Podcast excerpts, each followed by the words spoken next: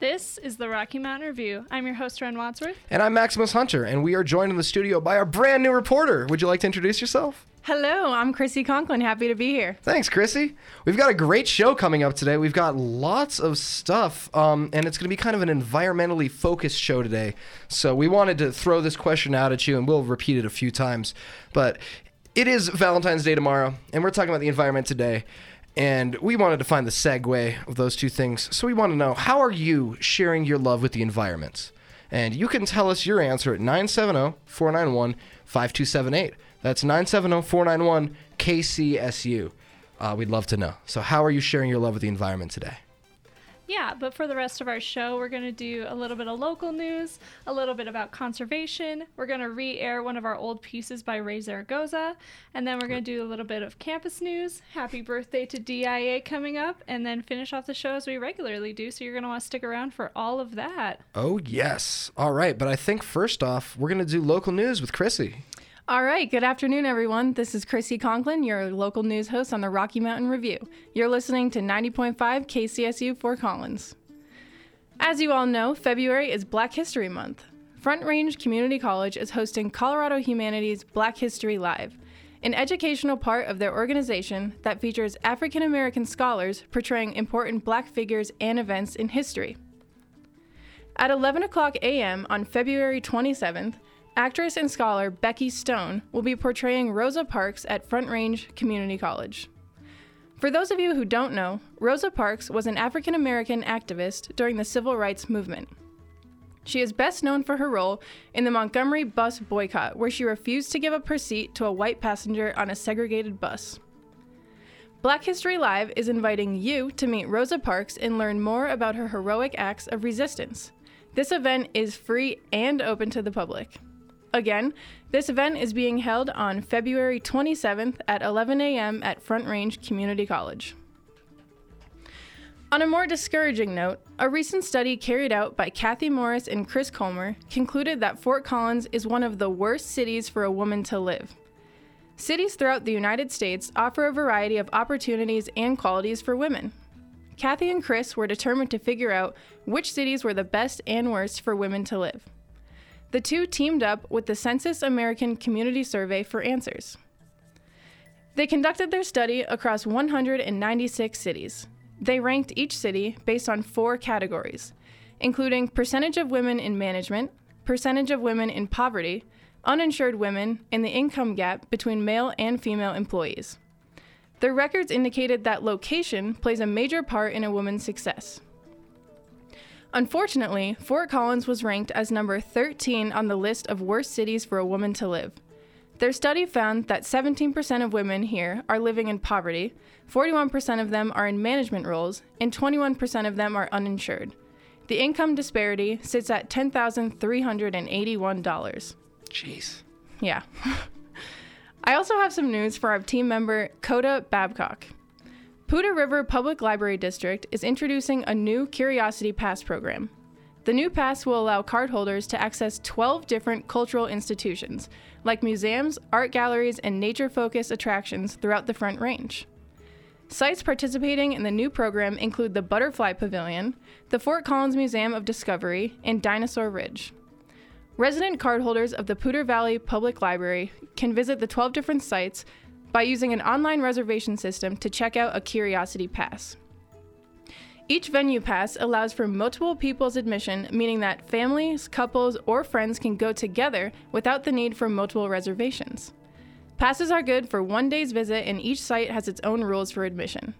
For more information on the sites or to access the reservation system, you can visit poudrelibraries.org/things or call the Answer Center at 970-221-6740. In other news, let's talk about this crazy weather we've been having. In the last week, Colorado has been placed on a severe winter weather advisory. Due to dangerous or impossible road conditions, portions of I-70 and Highway 6 were closed down, forcing travelers to delay their trips. At the time, the Colorado Department of Transportation had no estimation time to reopen the roads. On February 7, 2020, at approximately 12:40 a.m., the American Red Cross of Colorado opened a shelter for travelers stranded in Silverthorne, Colorado. The Silverthorne Police Department reported that approximately 800 to 1,000 vehicles were stranded with no hotel vacancies. Thanks, Red Cross, for your hospitality.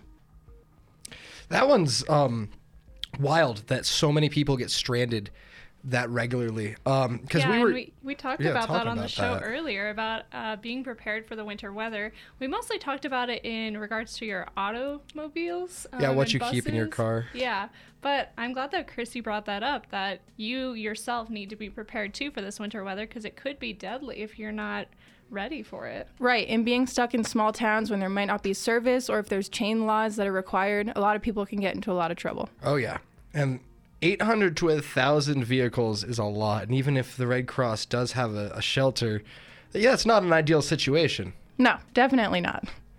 Alrighty, but moving right along, since we are talking a little bit about nature, and we wanted to bring up that question again about how you are loving the environment. So if you have a reason or a way that you're going to love this environment that we have this upcoming Valentine's Day, go ahead and text us in at 970-491-5278. Once again, that number is 970-491-5278. But moving right along on that topic, Max has a little bit about conservation. Yes, I do. So the House of Representatives yesterday passed House Resolution 2546, also known as the Protecting America's Wilderness Act. And I would actually like to say thank you, Chrissy, for doing your newscast before. Thank you. I'm really happy to be here. You did great. Thank you.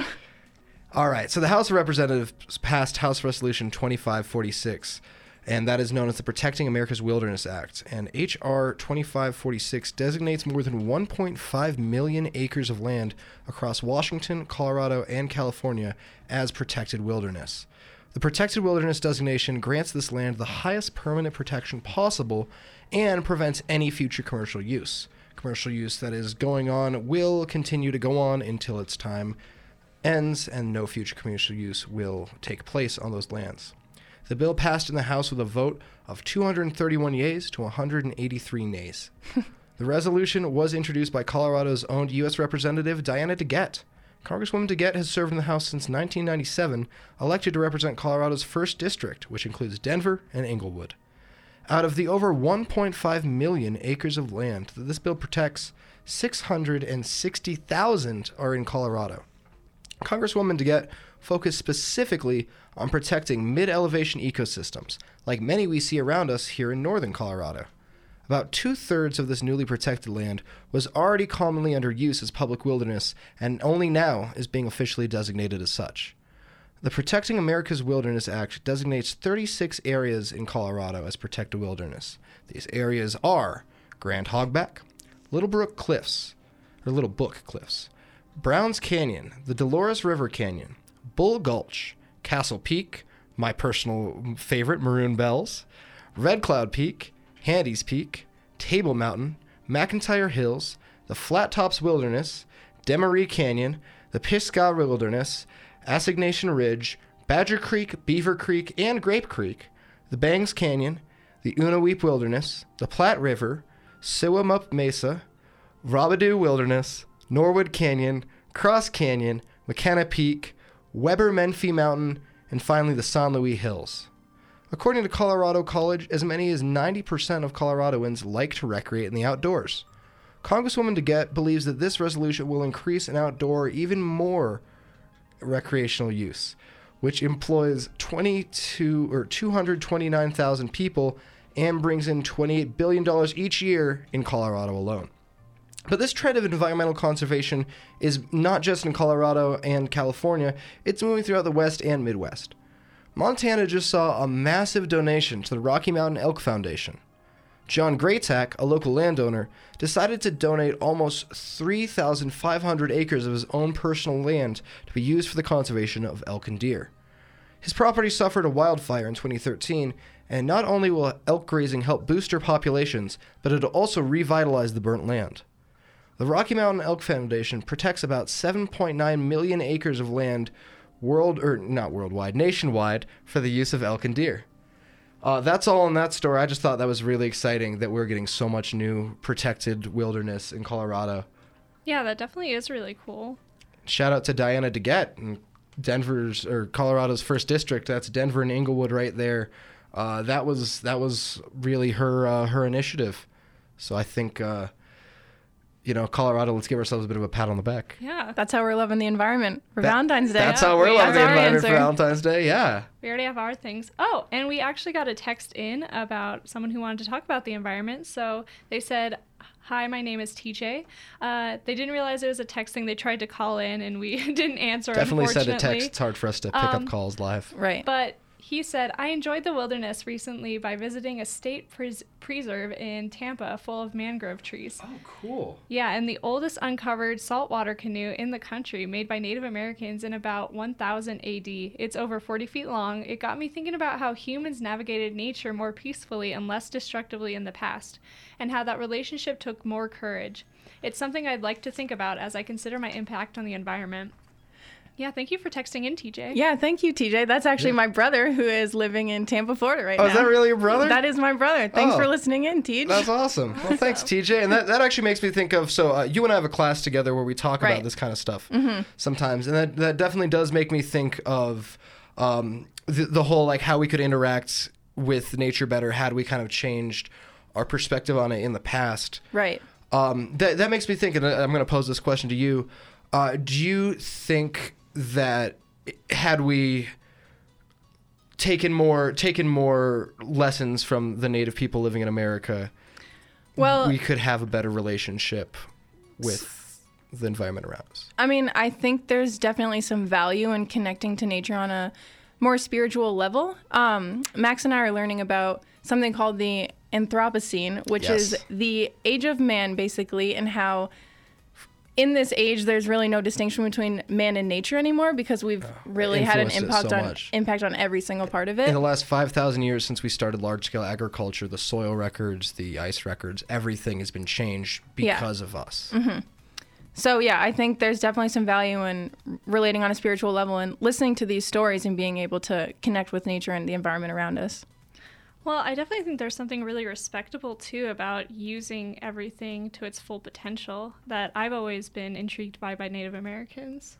I think that's a great segue into our next bit. We should play the Ray Zaragoza interview. Yeah, would you like to introduce her a little bit? Yeah, absolutely. So I believe last November I was lucky enough to meet Ray Zaragoza, who is a touring musician, and she wrote the song "In the River," which is a song in protest of the Dakota Pipeline.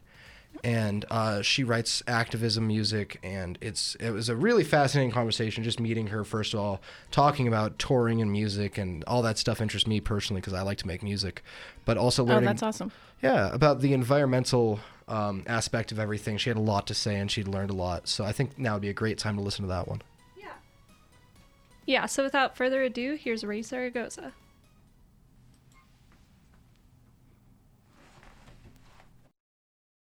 Hi, Ray. Thanks for joining me in the studio today. Hey, thanks for having me. I'm glad you're here. I'm going to start this one with a softball.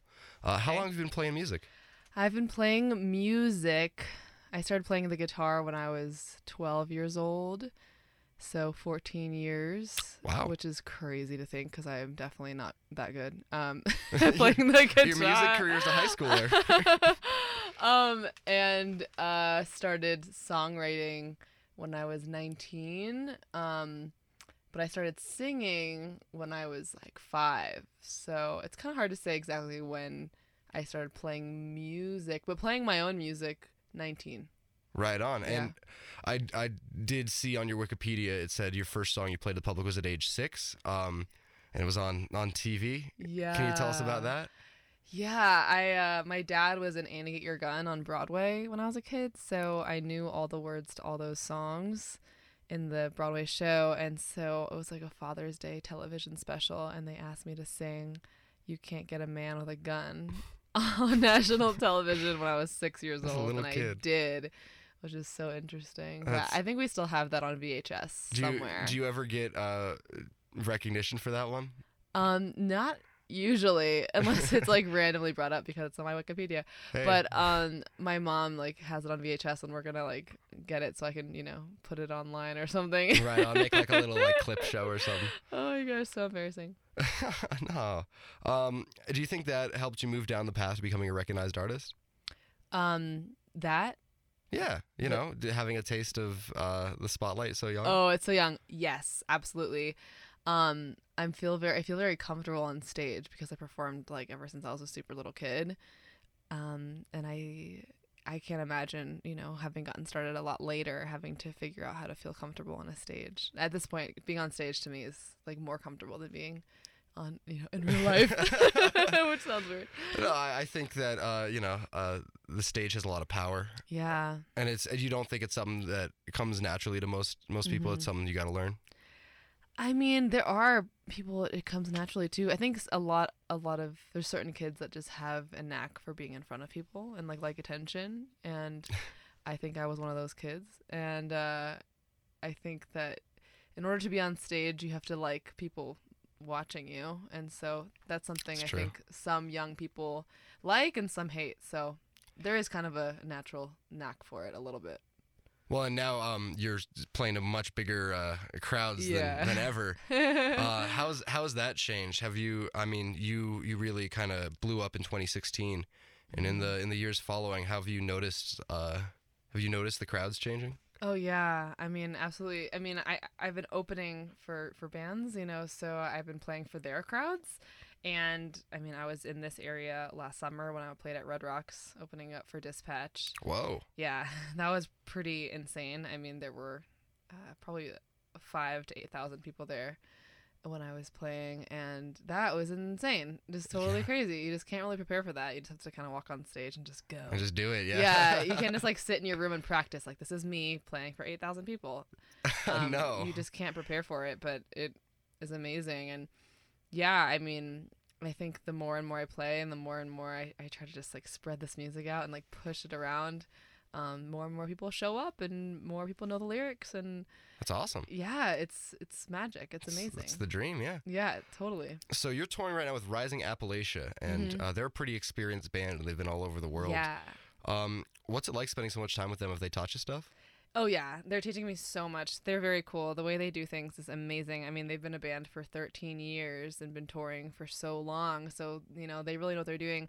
One of the things they've been helping me with is figuring out how to stay healthy on the road, because every time it's really hard. I'm like, I get headaches or I get colds, and it's just like, oh my gosh, this is so hard because you're on planes, trains, buses, like you're just in a different place every day. Well, and you don't have a kitchen, so you got to figure out ways to eat. Right? It's a challenge, and so they've been teaching me a couple things, and they're really good at staying grounded, and you know, they don't really party after shows. They go to sleep, and I respect that, and I do the same thing. Right on. You are wearing a Dare t-shirt. I am. Yeah, my shirt says "Dare to resist racism, sexism, and homophobia." Oh, cool. Good message. Right on. Any tips you'd like to share with our listeners about how to stay healthy on the road that you may have picked up? Oh, man. Listeners, if you know, please message me. Let me know. I need some advice. One is I don't drink at all. Okay. I just found that it's a lot harder to maintain your immune system when you're drinking alcohol. That is a huge one. For two, sleep is always a priority. You know, and it's hard because a lot of times you play these shows and people want to talk to you for so long, and you kind of have to kind of really be mindful about how much energy you're putting in to, you know, talking to people. So sometimes I'm like, oh my gosh, I've been talking to friends and family and strangers for like an hour, and I literally am so tired. So you have to kind of keep that to a minimum so you can really preserve your energy for the show. And before my shows, I'm always like really quiet and to myself, and you know, I don't really socialize too much before shows at all. And then afterwards, I try to keep it to a minimum and then go to sleep. And because a lot of times, like, a show is like, oh my god, this is like a big deal, it's a big thing, but like actually, it's my everyday work. So I can't treat every night like it's a party. Every night is a job. That'd be a lot of partying. Yeah. Yeah. Let's talk about "In the River," because it's a beautiful song. I really like it. Yay! And that was definitely kind of your breakthrough song back in 2016. And it's about the Dakota Pipeline, and that was a little while ago now. So some people may not know what happened there. Would you mind giving us your take? Yeah. So the Dakota Access Pipeline. A pipeline being built right near the Standing Rock Sioux Reservation, all the way from Canada, all the way through the United States. And we were up there protesting it because it was going through water sources and near the reservation. It was pretty wild because the pipeline was supposed to be built right outside of Bismarck, North Dakota, which is a big city, you know, and then all the city folks were like, we don't want this pipeline near our water and our children and our city, so move it. So they moved it near the reservation, which is just wild just to think about like that, you know, how the interests of indigenous people is always being put second. And so I wrote this song just as a way to spread awareness for what was happening. And initially I really just wrote it because I was just so heartbroken with what was happening, and I didn't really know why no one knew about it, and I was very frustrated. And so I wrote the song. Me and my brother made a video with facts about what was happening at Standing Rock, and then kind of overnight the video got like hundreds of thousands of views. It was kind of crazy. And then from there I just kept playing the song all over the world, and I went to Standing Rock, and I kind of realized the power of music and social justice movements. And that's pretty much the story. It's been a couple years since, and the pipeline's being built, which is heartbreaking, but the movement taught me a lot, and it brought a lot of people together, and it reminded us that, you know, we have a voice and we just have to keep using it. Well, and let's talk about the power of music for a second, because I think it's so cool that you took a song about something, and you wrote a song about something you cared about, and that actually, you know, got picked up and people listening to it, and it kind of snowballed. Yeah. Do you think that as a tool for transformation, as a tool for helping make the world a better place, do you think that music is kind of like the modern day? I almost want to say it's like a weapon, right? Yeah. Totally. I mean, I love like the term like my voice is my weapon, you know, and like I'm all about peace and love, and I don't like guns, I don't like violence, I don't like anything like that, but I do fight, you know. Yeah. And I fight with my spirit, and I fight with my voice, and I think a way of oppression for how many hundreds of years is this silence, you know, and how we've been silent about the things that oppress us. And finally, I think we're, especially with indigenous rights issues, we're not silent anymore, and people are listening. And that was a big breaking point with Standing Rock, because with the power of social media, there's not as many gatekeepers to media. So if something's going to go viral, no one can really stop that. I mean, algorithms are trying, but if we have something to say, we can say it, and we can just do it. And so with that, you know, I think music plays a large part in that process. And yeah, you know, I always say that I feel like music is a good way of bringing out a seed that you feel. So I think a lot of people, whether or not they participate as activists or they take action upon the things that they are unhappy with, they have those seeds inside of them, right? Like they know it. They know that something is wrong. They want to do something about it, but they haven't taken action, or they haven't really found that community yet to nurture that feeling. And sometimes it just takes one song or one rally where someone plays a song or something like that to really grow that seed into a flower and be like, hey, I'm inspired. I'm ready. I want to take action. Sometimes you just have to tap into that part of someone because it's already there. It's a frequency. It's already there.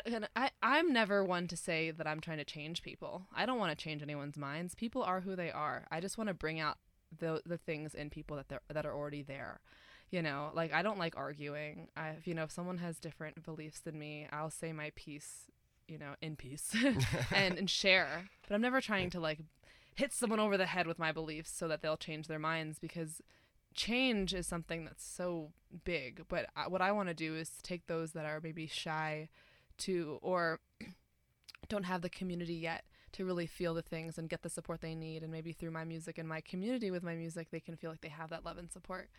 So in music, you know, I think the greatest power of it is that it comforts us, and it makes us realize that we're not alone, and it builds community.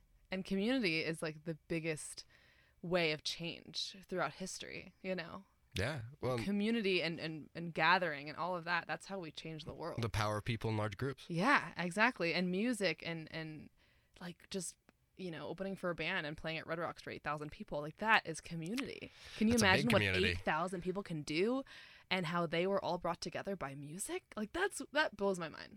So your last album came out in 2017. Are there plans for another one? Yes, it's done. The album is done. We're just kind of, you know, doing all the scheming behind the scenes of how we're going to release it. What can you tell me? I mean, it was recorded in Portland, Oregon with Tucker Martine, who is like, oh my gosh, he was my dream producer to work with. He produced First Aid Kit's record, Ruins, and pretty much all of the Decemberists records. Really? Yeah. Wow. A lot. Yeah, he's incredible. He is, I can't even, working with him was a dream. That's so exciting. It was so fun. Yeah, and so the record's done, and now it's just kind of like the, you know, release plan, making music videos and all that kind of stuff. So that'll take a little while, but it'll be out in 2020. Sounds good. Yeah. Is it activism related? Do you have more activism on the horizon? Sure. I mean, how this next record, it's really kind of my story and a lot of my my quest for identity answers, and all of that translates into a lot of activism. I mean, there's a lot of songs about you know, indigenous rights issues. There's songs about my mom, who's an immigrant from Japan, and so it all kind of, I'm relating my own stories back to the world around me, which in its own way has turned into my activism, you know, like it all comes from within. So a lot of the stories are coming from within, but relating to the greater story of the world around us happening right now. That's awesome. Well, I'll be sure to keep an eye out for it. Yeah, I'm excited. Yeah.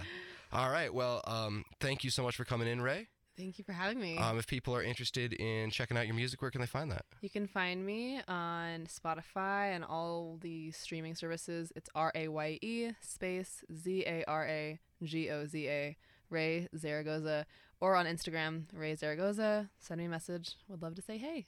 Or if you just want to listen to some bops. Yeah, there you go. All right. Thanks, Ray.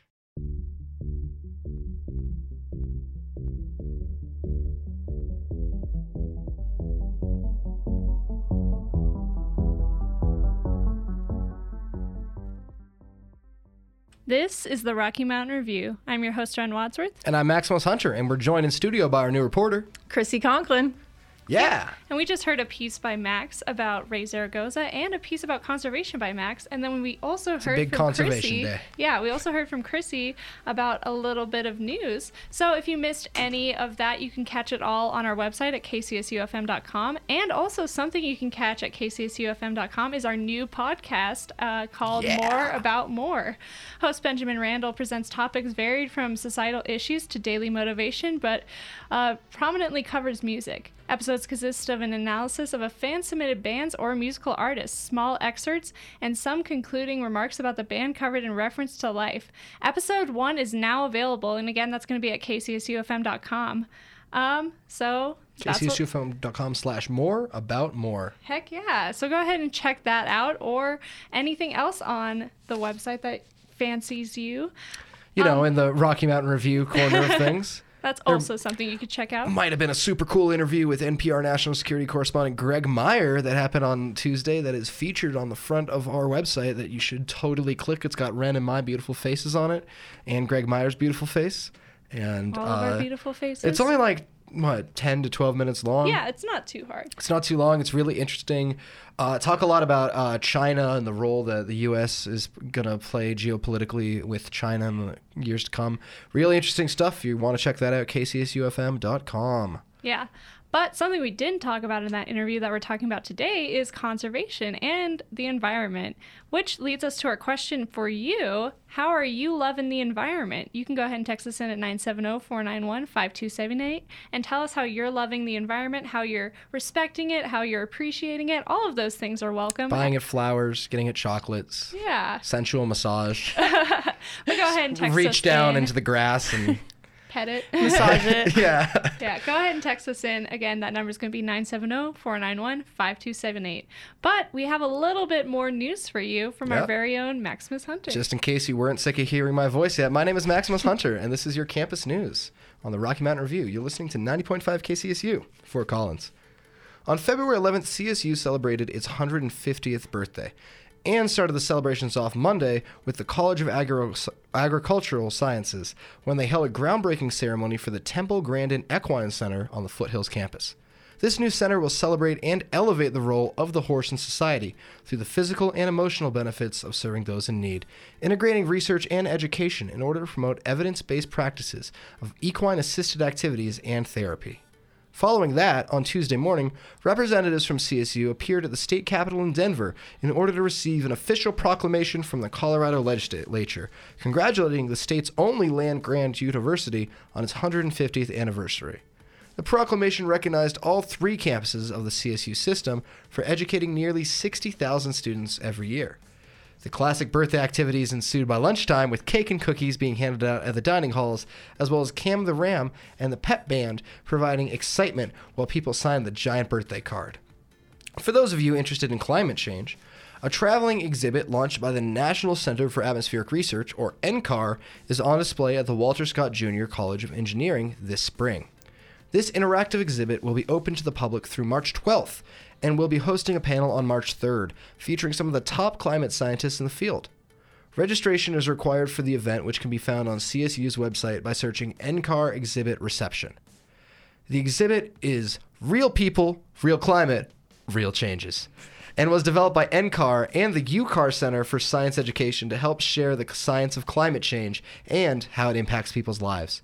Using pictures, infographics, and personal stories, the traveling exhibit explains how scientists know that climate change is happening, what the future may look like, and how the impacts are affecting people, from flooding and drought to sea level rise and severe weather. The exhibit also allows for visitors to explore how their own choices can make a difference. And those two pieces were written by our very own Brittany Liskey, who unfortunately could not be here today, but will be back next Thursday. This next piece was written by our very own Ryland Todd, who isn't on Tuesday. And Ryland says that on Tuesday, Colorado celebrated its sesquicentennial during Founders Day. And I realize this is the same story now, so I'm going to keep moving along.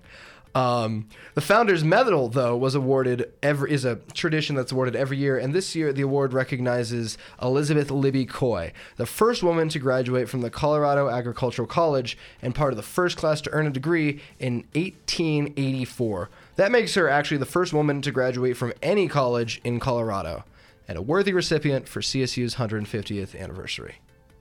And that is all we have today for Campus News. My name is Maximus Hunter. You're listening to the Rocky Mountain Review here on 90.5 KCSU, Fort Collins. Yeah, and it's interesting that both Brittany and Rylan brought up that it's CSU's 150th birthday. Yeah, it's a big birthday. Happy birthday, CSU. It's a huge Woo-hoo. Birthday. And it's also another landmark in Colorado's birthday coming up, and that's going to be the Denver International Airport. So the Denver International Airport is approaching its 25th birthday. But its rich history, cult following, and the record-setting numbers may lead people to believe it's been around for longer. So what you're saying is that the airport part of the airport's turning 25, but the stonemason part of the airport is actually turning 600. Yes. Yeah. The underground's been there for a while. But the bomb shelter has been there since the 19th. Bomb shelter, secret society, right. Secret utopian society of non-humans. Right. Yeah, so a little bit more about the conspiracies. So whether it's the blue horse sculpture with the fiery eyes that greets incoming guests or the terminal swastika-like structure, there are many conspiracies that surround DIA. Wow, the music made that perfect. Did you hear that? Yeah. DIA has taken this cult following in stride and has even begun to use it as a marketing strategy. They featured suggestions that the airport was being used as an apocalypse shelter or an Illuminati headquarters, both popular theories about the airport. Additionally, DIA installed an animatronic gargoyle recently that interacts with passengers in the airport in real time. No, they didn't. Oh my gosh, no, they didn't. They did. Because I did see the gargoyle there when I was at DIA. I went around and looked at all the hot spots online of what people thought were conspiracy theories there. And there was one, but now it's animated. Yeah, they really got into that. No, oh yeah, they are. There's posters everywhere in there now. Oh yeah, they love those. Well, they have some kind of creepy murals in DIA. Oh yeah, definitely. Like some really kind of unsettling imagery. Yeah, the thing I always thought was kind of weird was when you take like the shuttle to go to different parts of the airport, there's just like tunnels that the shuttle that just lead off kind of into nowhere. Yeah. So that's the part that kind of like unsettled me a little bit. When I was a kid, I used to like sit in the, you know how they have like a little thing in the back, little window in the back, and you can sit there. Yeah. When I was a kid, I would always like want to sit there and I'd like watch like really closely like all the little fans and all the tunnels. I still do. I keep my eye open too down there. Yeah, it's super fun. I definitely think someone could use it as a setting for a horror movie, a thriller movie. I think it could. Trapped in Denver International Airport. DIA. The trilogy.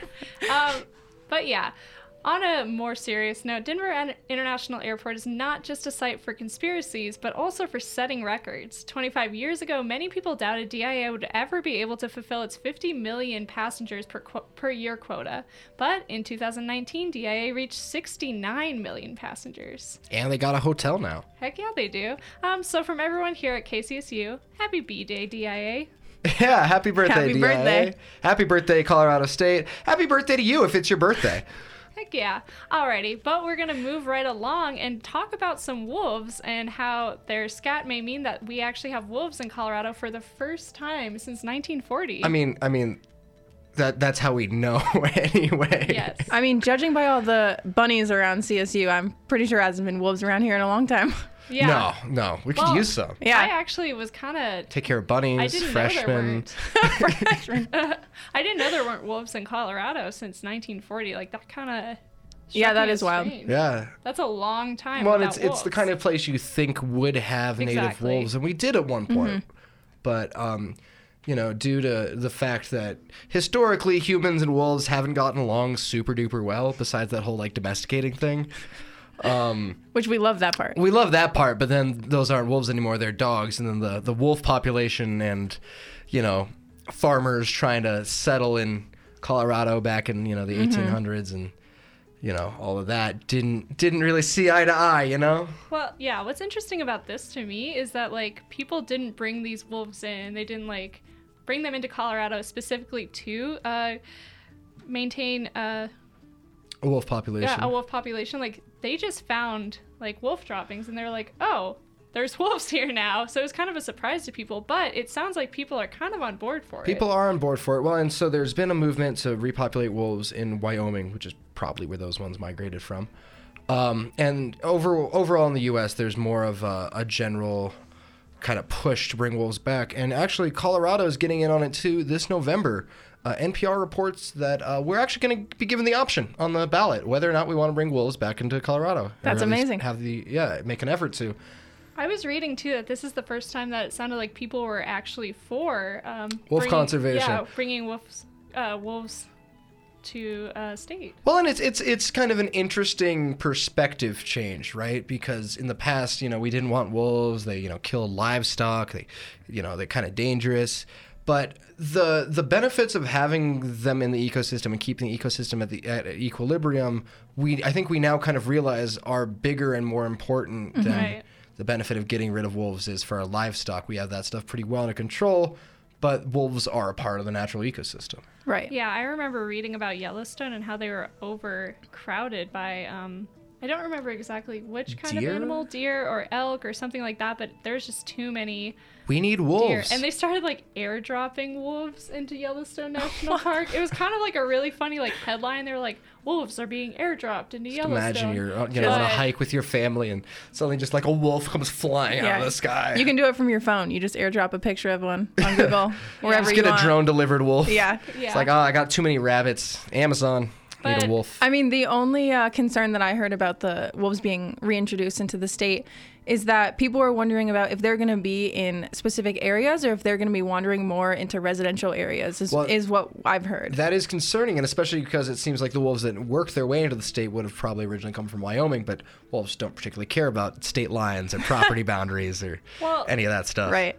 I think that is a well-founded fear, but also wolves are not very, like... social creatures. They kind of stray away from humans to begin with. Yeah. Like, well, they're not scavengers, really. Right, yeah. Even when people are camping, like, it's never, like, wolves that you have to fear about. It's always, like, bears and, honestly, squirrels. Like, wolves are going to stay away from you. Mountain lions, really, unless you're that like one guy. Yeah. Oh, gosh, yeah. He doesn't have to worry about mountain lions. I think all the mountain lions are scared of him. Exactly. They know him. All right. Well, good talk. I'm stoked for wolves to come back if that's happening. Yeah. Go out and vote. Go out and vote on just another reason to vote. Also, just always a good thing. Check to make sure your voter registration's up to date. If you want to vote, I know Colorado's primary is happening on Super Tuesday. We got the general election in November. We got this. Always good to know that your voter registration is up to date. Yeah, and we're actually going to take a quick break, but we want to pose that question to you one last time. How are you loving the environment? Is it you're going to go vote for some wolves to come back to Colorado? Is it, once again, you're petting grass, you're conserving water? Let us know what you're going to do to love the earth a little bit more this Valentine's Day. You can go ahead and text us in at 970-491-5278. Once again, that number is 970-491-5278. And we'll be right back. This has been the Rocky Mountain Review on KCSU FM.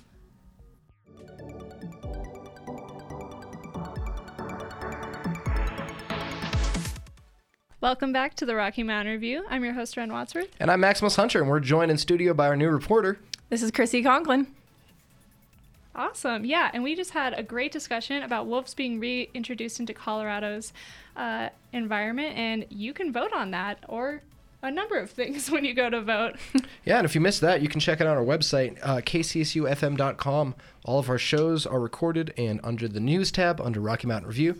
So if you ever miss something we do and you want to check it out, such as our interview with Greg Myre on Tuesday, or some of our previous interviews like with the Moon Museum, the Los Aldal Museum, lots of we have done a lot of fun stuff on this show. So if you ever want to check any of that out, kcsufm.com.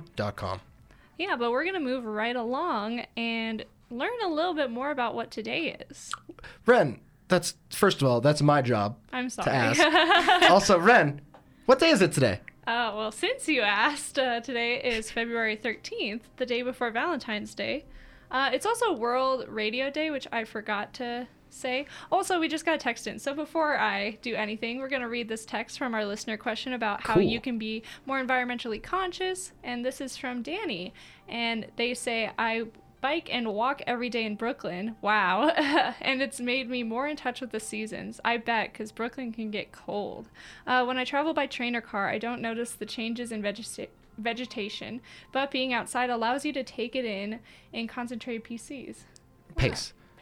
I love that analysis because I think that's so true, especially I used to live in Chicago, and I would ride the L train, and there's a pretty drastic change of scenery at one point when you ride the Blue Line, and you get a little closer to the airport and a little farther out of the city.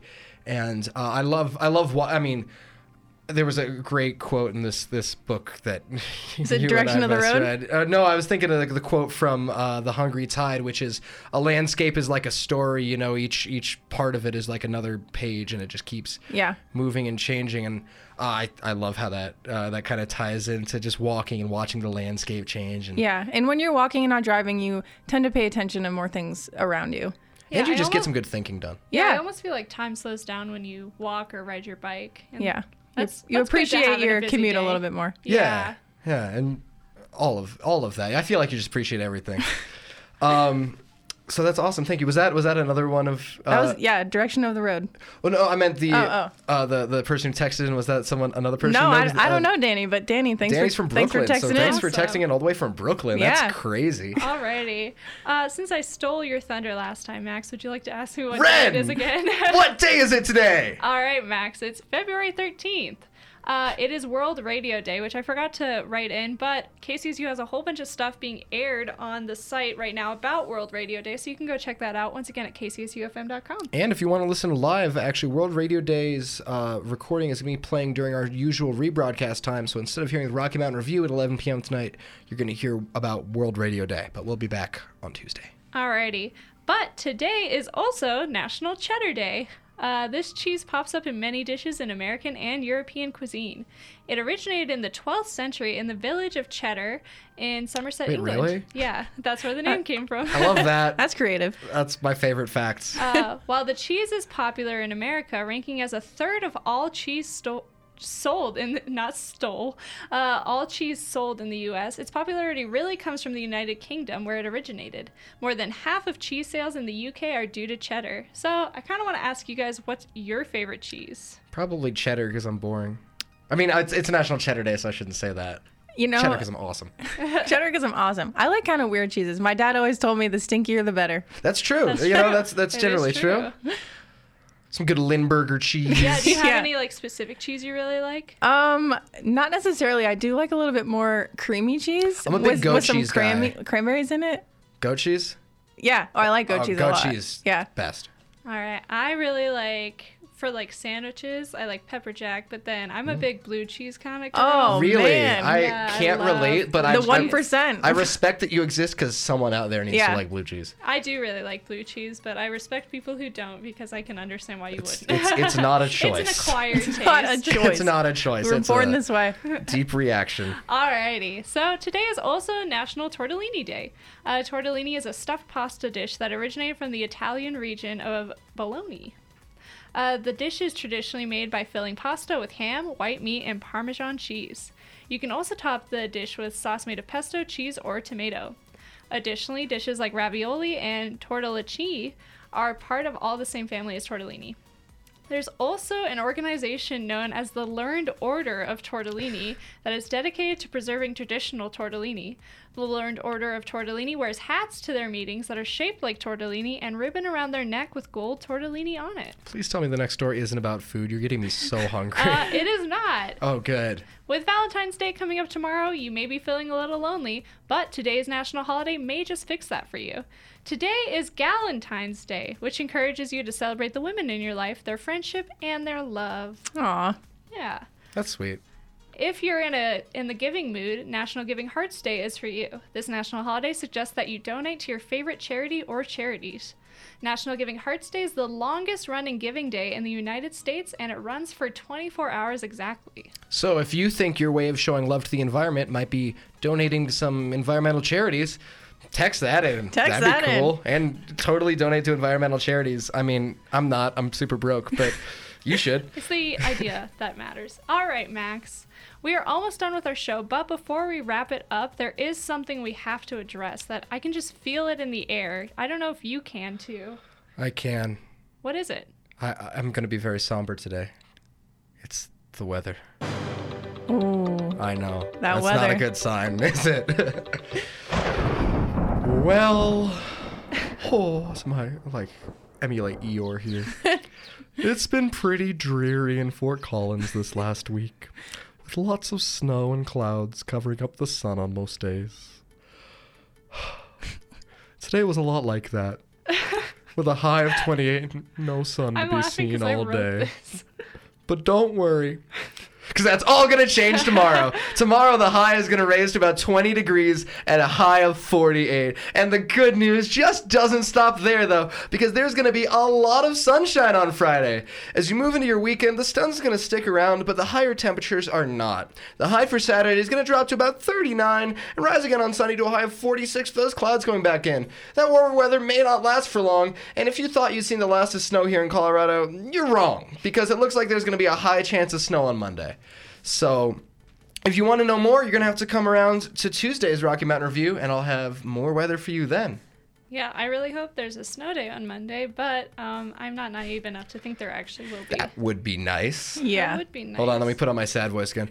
There's no way there's going to be a snow day on Monday. CSU doesn't believe in snow days. They don't want us to have snow days. They want us to be cold. Alrighty. Well, with that is the end of our show. Shoot, I had a fun time. I know, I did too. We do have to thank some people before we finish up the show, starting with Damien Castile, who wrote this song. You mean this song? This song? Whoa! Yeah, this song playing right now. Thanks, Damien. We definitely got to thank Chrissy. Thank you so much for coming in. Thank you. First show ever. I look forward to seeing you guys every Thursday. Great. I'm really glad you're here. We also got to thank Britt Liskey for writing her piece, even though she couldn't make it in today. Same with Coda Babcock and Ryland Todd for contributing. Yeah, we'll go ahead and thank Ray Zaragoza once again for that piece that we aired tonight. Yes, and we definitely like to thank all the KCSU people. That includes Julia Battleese, Hannah Copeland, Isaiah Reyes, Peter Walk, Monty Daniels, Josh Kellogg, Hunter Sinclair, Asher Korn, Desiree Cruz, Taylor Sandals, Sam Bonifay, Yasmin Conscious, and the rest of the staff here. Everyone, we couldn't do this without you. Thank you. Yeah, I want to thank you, Max, for being my partner in crime, the Thelma to my Louise. I think I got that reference right. I want to thank you, Ren, because we're not committing to being the partner in our legal doings where we make news. There's nothing criminal about this. That you know of. No. We stick to the story. We talked about this. Nothing criminal. No, I'm kidding. But seriously, I couldn't do this without you. I love having the show with you. It's really fun. Alrighty. And of course, we have to thank you. We could not do this show without you, and we love doing this show with you. Yeah, so thanks for listening. And with that, we'll see you next time.